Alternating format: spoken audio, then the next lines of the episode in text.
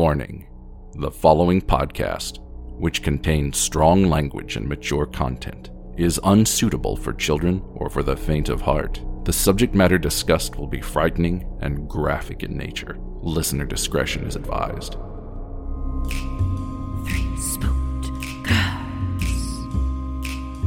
Three Spooked Girls. When you want to hear about the paranormal, you get the Spooked Girls. True crime that makes you hypothermal with the Three Spooked Girls. Stabby snippets will give you dreams. Tara and Jessica will make you eyes gray, along with the Spooked Girls. Bring on the slaughter, we on that haunted ground. The Three Spooked Girls. Hey there, Spooksters. Welcome back to another episode here on Three Spooked Girls. My name is Jessica, and as always, I'm joined by my favorite person and ghoul friend, Tara. Hey, Spooksters. It is officially Spooktober, which is our favorite month of the year because it's Halloween season. Spooky. And it'd be really weird if we were like, we don't like Halloween. Yeah, that would be a bit odd. Right? Well, if you're new here, welcome in. If you are a returning Spookster, welcome back. We're glad you're here. If you want to hang out with us on social media, you can do so by heading over to Facebook, Instagram, and Twitter. Our handle is at Three Spooked Girls. We also have a fantastic, wonderful Facebook group. It's called Three Spooked Girls Official. So many great things happen over there, from book club. We did Secret Satan. You know, anytime we do anything big, it's kind of run through there. You get all the announcements there first. It's literally Tara and I's first stop of making announcements is there. It is, yes. And it's where Tara and I interact, I think, the most with our listeners. Mm-hmm. So if you want to interact with us, you can do so over there. I still owe Anthony the picture of the cow. I know. I'm so sorry. I've been meaning to find the vampire cow. I think it's on our Instagram. It might be. Forever ago. But I think it's there. I made one, too. Like, I think I drew a funny one, and then I think I also, like, made an actual vampire cow. Mm-hmm. I'll try to find what I have. I'm sorry. Anyone who knows me knows that I love creepy stories and anything that makes my body go, um. Anytime I'm saying nope, nope, nope, nope, nope, that's a great story. I'm Ash. And I'm Elena. And if you're a weirdo like us and love to cozy up to a creepy tale of the paranormal, or you love to hop in the Wayback Machine and dissect the details of some of history's most notorious crimes, you should tune in to our podcast, Morbid. We provide all the fascinating and sometimes terrifying details you never knew you needed. We also throw in a dash of humor to keep our signature lighthearted nightmare vibe. We've covered infamous cases like H H. Holmes, Jack the Ripper, and the Clutter family murders. And introduce you to cases you may not have heard about, like Tragedy Square and Japan's haunted Himeji Castle. But that's just the tip. We've been researching some of the creepiest hauntings and scariest paranormal and supernatural stories to get you ready for the most wonderful time of the year, Halloween. You can listen to Morbid wherever you get your podcasts. You can listen early and ad-free on the Amazon Music app. If you want to help support the show, you can do so by heading over to patreon.com backslash three spooked girls or click the link in the link tree. For little as a dollar, you get a bonus episode each month. five dollars and up get bonus free ads, and they launch the day before. Also, five dollars and up patrons get video contents. And if you're enjoying our Vital Conversations series, those go up as video content over there. So if you're wanting to see like what we're doing while we're interviewing people, it's mm-hmm. fun. Yeah.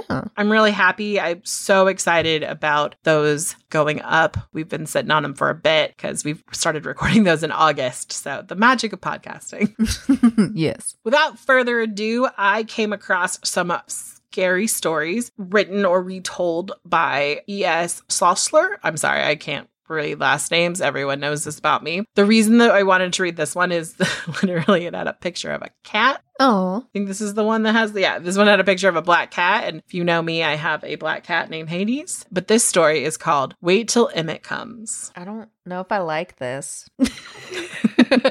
You're like, I do have a black cat now. Yes, I do. I do. Dante is a black cat too. Actually, the picture looked like Dante. Great. Because Dante is fluffier than Hades, for sure. Okay. A preacher was riding to one of the churches on his circuit late one December evening when darkness fell. It was about to storm, and the only house nearby was an old mansion, which was rumored to be haunted. The preacher clutched his Bible and said, "Lord, will you take care of me?" He went into the mansion just as the storm broke. He put his horse into the barn and made his way into the house. The door was unlocked. Well, it wanted him to come in because it's unlocked. I mean, that's the way I look at it. That's not true. You shouldn't just go into an unlocked house. No, that's not an invitation. Like, the fuck? We learned this in The Beauty and the Beast.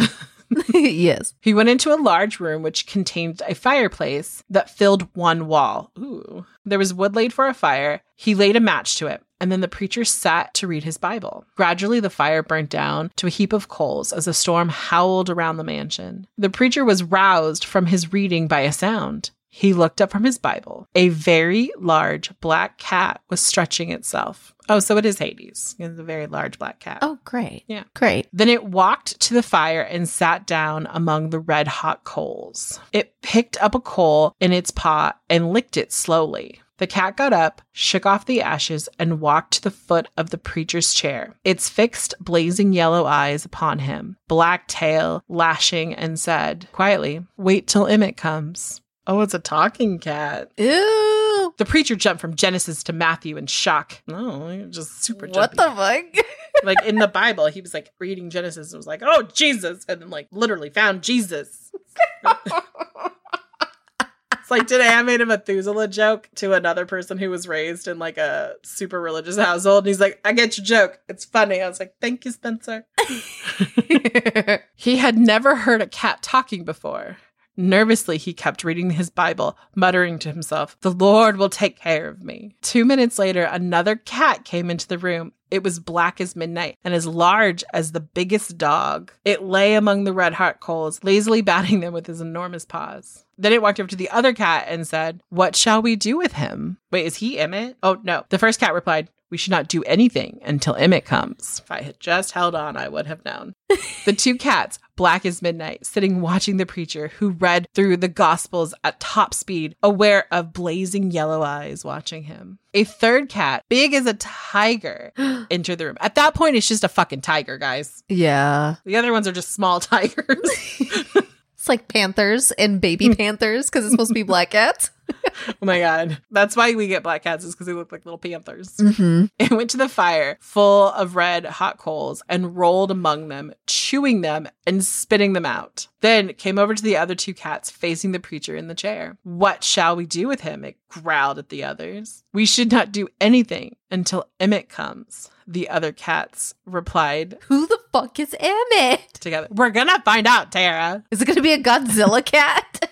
Pretty much. The preacher flipped to Revelations, looking fervently around the room. He closed his Bible and stood up.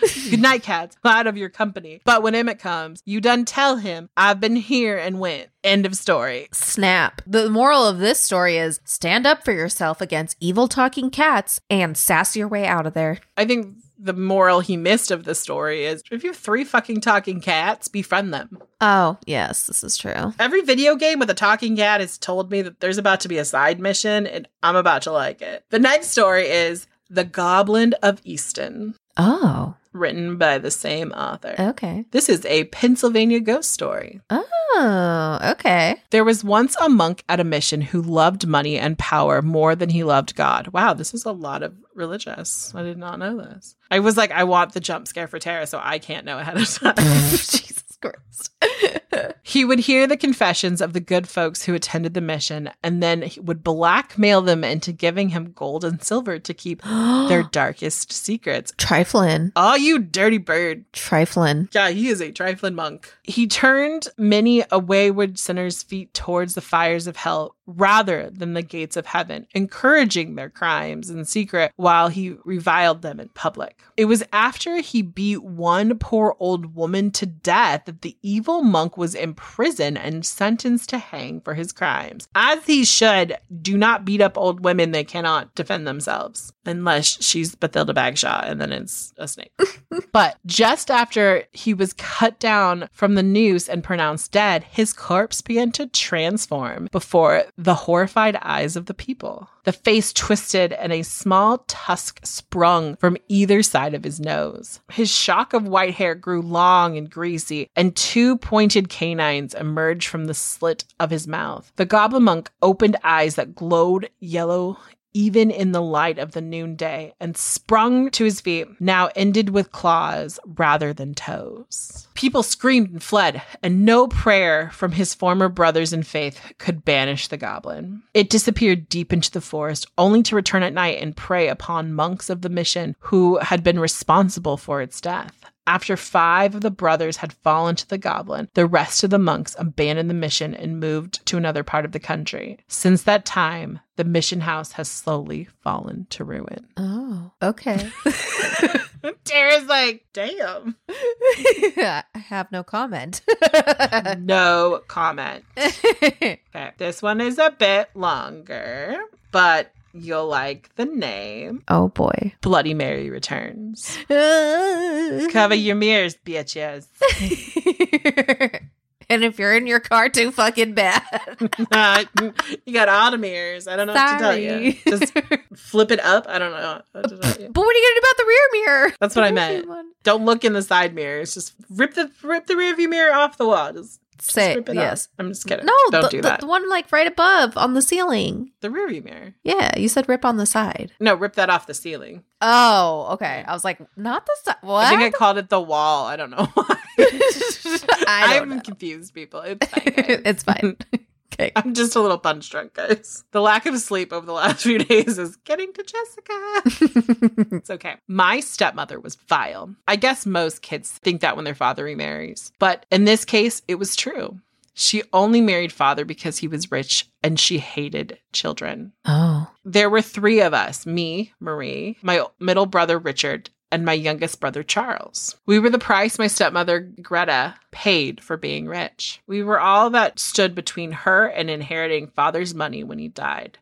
So she took steps against us. She sent my youngest brother, Charles, away to boarding school overseas. It had a good scholarly reputation and had the reputation of being a hard school that was full of bullies and strict discipline. Oh. Not a place for a delicate child like Charles, who had been sickly as a baby oh. and wouldn't thrive. He was miserable there. However, Greta contrived to keep him there for all but summer vacation or summer holidays. And when he came home the first year, he was pale and thin with dark circles under his eyes that looked like bruises. Mm. He cried. He actually cried when father told him he had to go back to school. Mm. But father didn't listen to him. Greta thought it would be good for Charles to go there. So Charles went. I did everything I could, encouraging letters, daily phone calls, until Greta said it was too expensive and restricted calls to five minutes once a month. Oh, that poor, poor Charles. For real. I even got father to book me a ticket to Europe so I could visit Charles. Greta was enraged when she found out. Her blue eyes went so cold it made chills run through my spine, and her pink mouth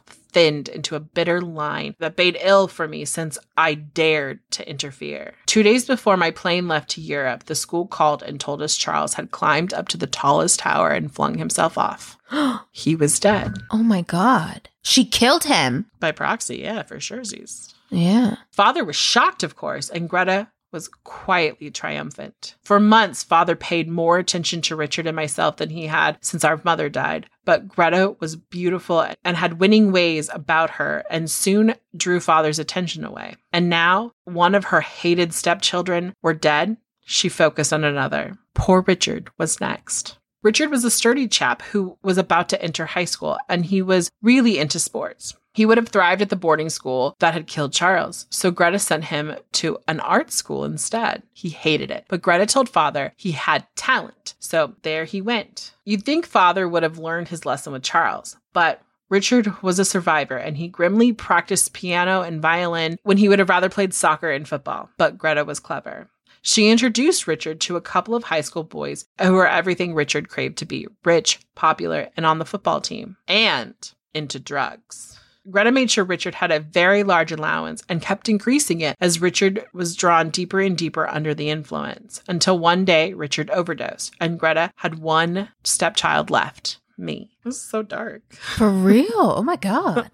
I'm so glad I saved it for the last. Yes, I love this. I was sure, sure that Greta knew Richard was doing drugs in his room that day. She knew he was ill and possibly dying in there. If she, quote unquote, found him even ten minutes sooner, his life would have been saved. So the doctor said, and I believed him. But father wouldn't believe me. He was angry whenever I said anything against Greta and told me to hold my tongue. Still, I knew I was next, and I was sure father wouldn't live long after willing his fortune over to his wife. I decided that Greta was too bad, and I would run away and live secretly with my aunt in New Jersey until I was eighteen. From the moment Richard's body was found in his room, I forced myself to be a model child. My homework was done on time. I was polite to Greta and all her friends. I went on all the family excursions with Greta and father, even the dangerous ones like shark fishing. The f- who takes their kids shark fishing?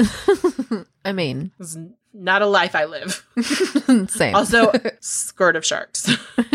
You can be sure that I took care to be seasick indoors and stayed away from the edge of the boat. Greta was clever with her tricks. Everyone thought it was an accident the time we were out shopping, and I fell into the subway in front of an oncoming train. I managed to roll out of the way on time, but it was way too close for comfort. Girl, I would have just not come out. I would have just pretend the train took me, and then I would have ran. No kidding. I'm like, bitch, I'm out. I had almost ran away when father brought me the sad news that my aunt in New Jersey had died suddenly in her sleep, poisoned by a person or persons unknown. Mm. I was appalled. How had Greta known? She had. I could tell by the smirk on her face. Oh, that bitch. I know. She a fucking bitch for sure. For real. What the fuck? Just be like, hey, give me your money. I'm sure this girl would be like, here's my money. Stay away from me. Literally. I went to my room that night and locked myself in to think. I could run away, but the money wouldn't last long. I'd need to finish high school or my chances of getting a good job were nil. Besides, Greta would still be out there somewhere. And if she could hire someone to poison my only living relative besides father, she could hire someone to kill me, whether I was living at home or not. Ooh, I wonder if she hired someone to actually, like, throw Charles off the tower. That's what I'm saying. Yeah. Like, not that he was depressed and threw himself off. No, that's what I'm saying. She murdered him. Oh, jeez. The plot thickens. I'm invested. There was only one thing I could think of, and it was a terrible thing. A family secret passed down from my mother's side for generations, but it involved a witch named Bloody Mary. Ooh. Who once tried to kill my many times great-grandmother and used the child's blood to make herself younger and beautiful forever. The witch had been stopped by the child's father, my many times great-grandfather, in the nick of time, and the witch had been cursed as he burned it at the stake, cursed his mirror and the mirrors of all the men who had condemned her to death at the stake, so that anyone saying her name in front of the mirrors would invoke her revengeful spirit. Ooh, I'm so excited. It's going to get good. Oh my God. I, I totally forgot about the Bloody Mary part. I was so into, like, I know. This evil stepmom. This is written by the same author. The other two were good, but this is, like, so good. This feels like tea from whatever year it's set in. Right? It's like, this kind of feels like the girl has been, like, is at the police station doing a flashback yes. montage of, like, this is what happened to me. They're sitting in the interview room where it's the metal, metal table and all of that shit. And he's brought her some coffee that tastes like ass. And she's like, thank you. And then they're like, go on. And then this is the story she tells. Right. I'm so, I'm so here for it. The story had gotten mixed up over the years as it passed down first in their village and then all over the country. These days, school children everywhere scared themselves silly chanting Bloody Mary's name in front of darkened mirrors during sleepover parties, and nothing happened to them. So no one believed in the curse. Of course, no one knew the real story of Bloody Mary. I have now said it three times and there's a mirror behind me. I'm just like. But you're not looking into it, so you're fine. It's true. And I'm not looking into my computer either, so that can't be, that can't count. Just wanting that to be out there. It was a deep secret handed down by the villagers long ago, but I was a direct descendant, and I knew how to summon the witch. You had to use the mirror owned by someone in the direct bloodline of one of the original families that lived in Bloody Mary's village, and the witch's name must be spoken by candlelight at a certain number of times in their native tongue. Oh, so we all safe because I'm saying it in English. Good, good. It was an evil thing to do, I know. But it was the only way to save my life. it was either Greta or me, which I get, girl. Like, Greta coming for your ass. Mm-hmm. If I didn't fight back, I was dead. So I took my hard-earned money and went to a specialty store and bought hand-dipped beeswax candles, black ones. I followed my mother's directions carefully, placing them at certain intervals around the living room so that they reflected in a huge mirror behind the couch. Then I lit one, speaking the spell passed down in my mother's family, and I waited. Father was away on a business trip, and Greta was out at the party with her latest boyfriend. Oh, she cheats too? She came home late, scolded me for staying up to study. Her voice was playful and light. I hated that voice. It made her sound like she was nice, but there was also a note of suspicion underlying her words, and she stared hard at the flickering black candles. So, like, umbrage, high-pitchedness. Hi! Yeah. Ugh, no. Holding a seance, little Marie, she asked, emphasizing the word little, knowing I hated when she called me that. Mm. I was just working by candlelight, I said, menacingly turning the page of my textbook. Greta frowned. You know, little Marie, I think it's time we had a talk, she said, walking over to the mirror behind the couch, primping her hair. Yes, I said softly. We should. You killed my brothers and my aunt, and I won't let you kill me. Greta laughed. As if you stood a chance against me, she said, fluffing her long blonde hair above her shoulders. I spoke the name of Bloody Mary in the native tongue of my ancestors. Once, twice, three times. Inside the mirror, the image of Greta burst into flames. Another face looked out. It was a malevolent face with a twisted old crone, ruined with age and altogether evil. I ducked behind the chair as Greta gave a scream of sheer terror, her eyes fixed on the witch. As I watched her from my hiding place, heat burst forth from the flame, blistering her beautiful alabaster skin. Why is it always the evil stepmoms have alabaster skin? Why can't they just be tan? I don't know. Like, why aren't they, like, having a nice, like, sun glow? I could hear the flames roaring as the witch laughed evilly and held out her arms towards my stepmother. Greta, groaned Bloody Mary. Come to me, Greta. And she took my stepmother into her arms. Greta's terrifying scream was suddenly cut off, and the flames disappeared as suddenly as they came. When I peeked out from behind the couch, Greta and Bloody Mary were gone. I called Father at his hotel the next morning to tell him that Greta hadn't slept at home. Would, while it was true, that's literally what they wrote, while it was true, he wasn't pleased. He called a few of her friends from his hotel room and quickly discovered that she'd been carrying on with another man. That bitch. The fucking audacity of her. Literally. Oh my God. Like, come on, lady. You were planning to kill this one, kill this stepdaughter, and then the husband. You couldn't wait, like, a few months? Come on. Literally. With several, if the truth be told. Oh. Mm. Father hated infidelity. He flew home at once to confront Greta, but she was still missing, presumed run away with one of her flames. Ha! Ha! I see what he did there. Somehow, Father managed to divorce Greta without even trying to find her. And since she had no family in the area except us, everyone accepted the cover story and no one tried to locate her. Greta was gone for good, and Father and I were safe at last. Damn. That story had so many turns. Literally. Oh my God. I'm so glad you were like, oh my God, I totally forgot we were talking about Bloody Mary. Like, legit. I was so wrapped up. I was like, uh, okay. Yeah, no, that was good. That was great. I'm here for this. I'm here for this. Yes. Okay. Well, that's all I have for today. And the stories, I have read you three now, and I hope you got a little spooked out. I mean, the last one for sure. Yeah. I do want to know who Emmett is, and if Emmett is just a bigger cat. You know what would have been a great twist? If Emmett had been like like a golden retriever. Oh my God. Like, loving and kind, and you're like, well, wait till Emmett comes, but Emmett's going to come and bring snickerdoodles. Yeah. Thank you so much for listening. We hope you enjoyed it, and we will be back on Thursday with another Vital Conversations. Toodles, guys. Bye.